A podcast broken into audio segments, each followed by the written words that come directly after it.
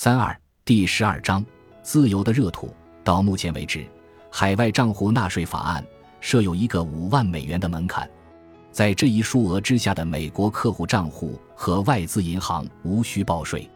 大多数国家的普通支票和存款账户还未被波及，但可能很快我就无法用一个本地银行账户来付电费了，除非哦，当然，花旗银行在新加坡有一个分行。我在那里没有银行账户，但如果其他银行不给我开户，也许我还真得去那里开个户头。然后我和其他所有在新加坡的美国人一样，除了将账户转到花旗新加坡分行外，几乎别无选择。或者去其他美国银行，他们在这里也有分行。就像一些欧洲银行家坚信的那样。如果国会议员在制定新法案时认为这个法案可以被视为一种贸易保护主义的形式，那么就不难理解为什么外资银行会认为花旗银行在背后操纵、提交并通过该法案。花旗银行在海外有广泛的分支机构，美国国会也总是有办法保护自己的朋友的。二零零五年，美国众议院阻止中国海洋石油总公司收购加州的优尼科石油公司。优尼科现在是美国第四大公司雪佛龙公司旗下的全资子公司。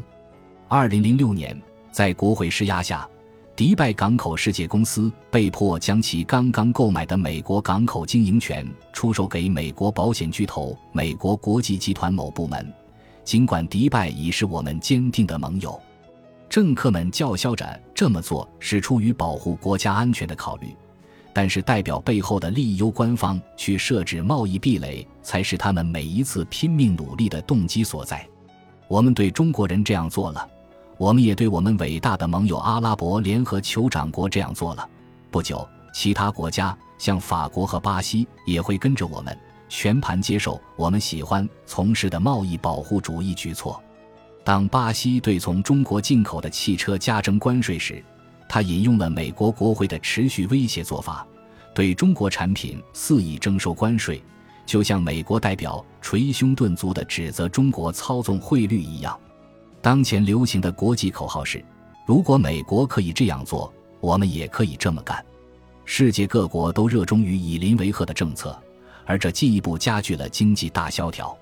一九二九年的大股灾令一些富人财富缩水。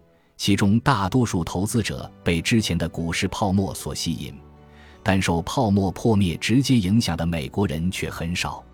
颇具戏剧性的是，并非股灾本身造成了大萧条。事实上，尽管随之而来的经济衰退在一定程度上比一般性衰退要糟糕得多，但随后蜂拥而来的政客才是致命因素。一九三零年，斯穆特获利关税颁布。接踵而来的是美国的贸易伙伴实施的报复性关税，这一切将一场本来只是更甚于一般性衰退的经济萧条演变成了经济大萧条。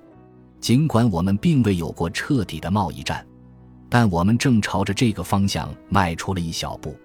从不断抬头的贸易保护主义浪潮中可以看到资本被限制自由流动的迹象，人们将此称为“把你邻居的钱吸干”。人们期望自己的钱能够安全和高收益，应该允许他们将钱按自己的意愿自由支配，阻碍其资金跨国流动，鼓励不良投资，扭曲了一个民族的经济。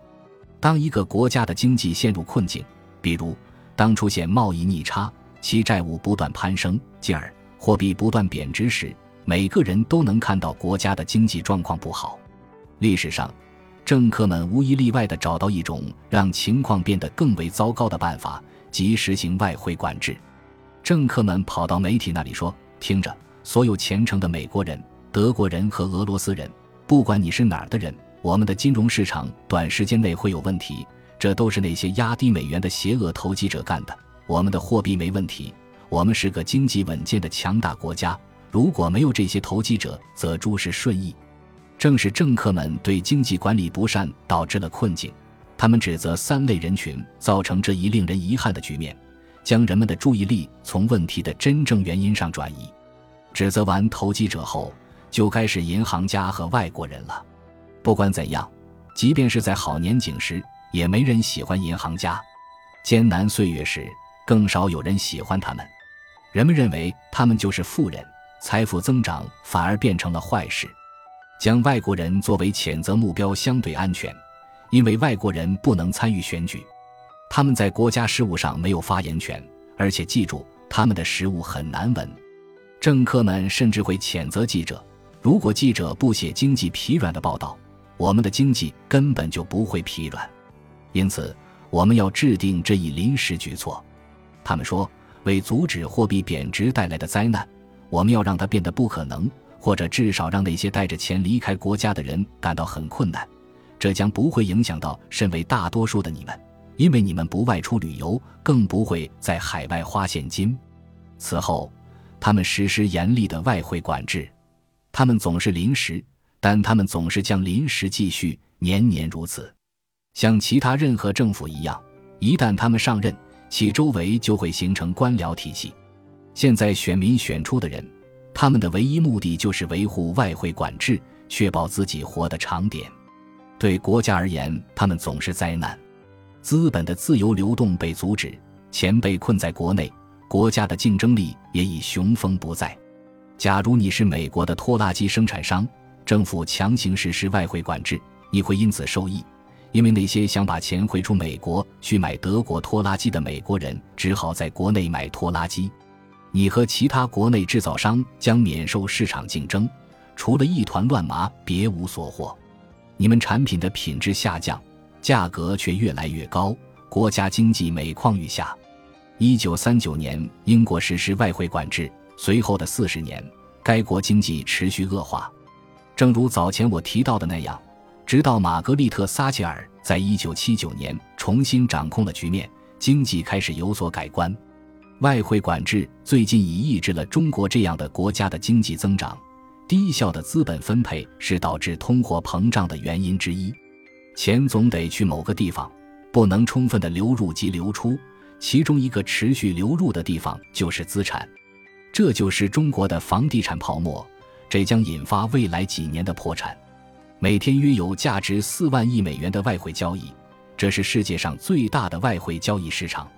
无论是去欧洲的旅游团旅客，还是满世界的石油交易商，全都在外汇市场交易。有短线交易者持仓三分钟、三小时、三天的交易，也有像我这样的长线交易者。现在我主要进行大宗商品和外汇交易。我期待在外汇市场有更多动荡，以便判断政治风向。对聪明的投资者而言，将有更多的机会出现在动荡之中。投资外汇的方式有很多，你可以买期货，利用巨大的杠杆来交易；你可以开个银行账户，可以买债券，比如以瑞士法郎计价的瑞士政府债券，或者以欧元计价的德国政府债券。现在，对美国的银行和经纪公司来讲，为你提供外币账户是合法的。新交易工具变得唾手可及，你会看到更多的外汇交易基金和更多共同基金在外汇上投资，因为美国人开始希望把他们的钱弄到国外去。最终，政府会做出反应，研究外汇管制办法。历史上的政府一直都是这样做的。华盛顿会对美国人关闭外汇交易市场，这将是一场灾难。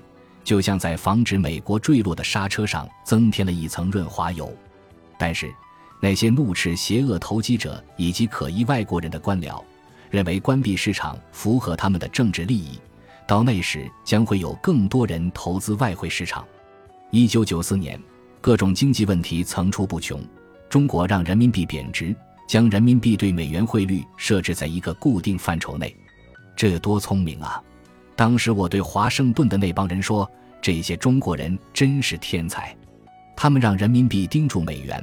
现在他们将以积极的方式让经济得以增长和发展。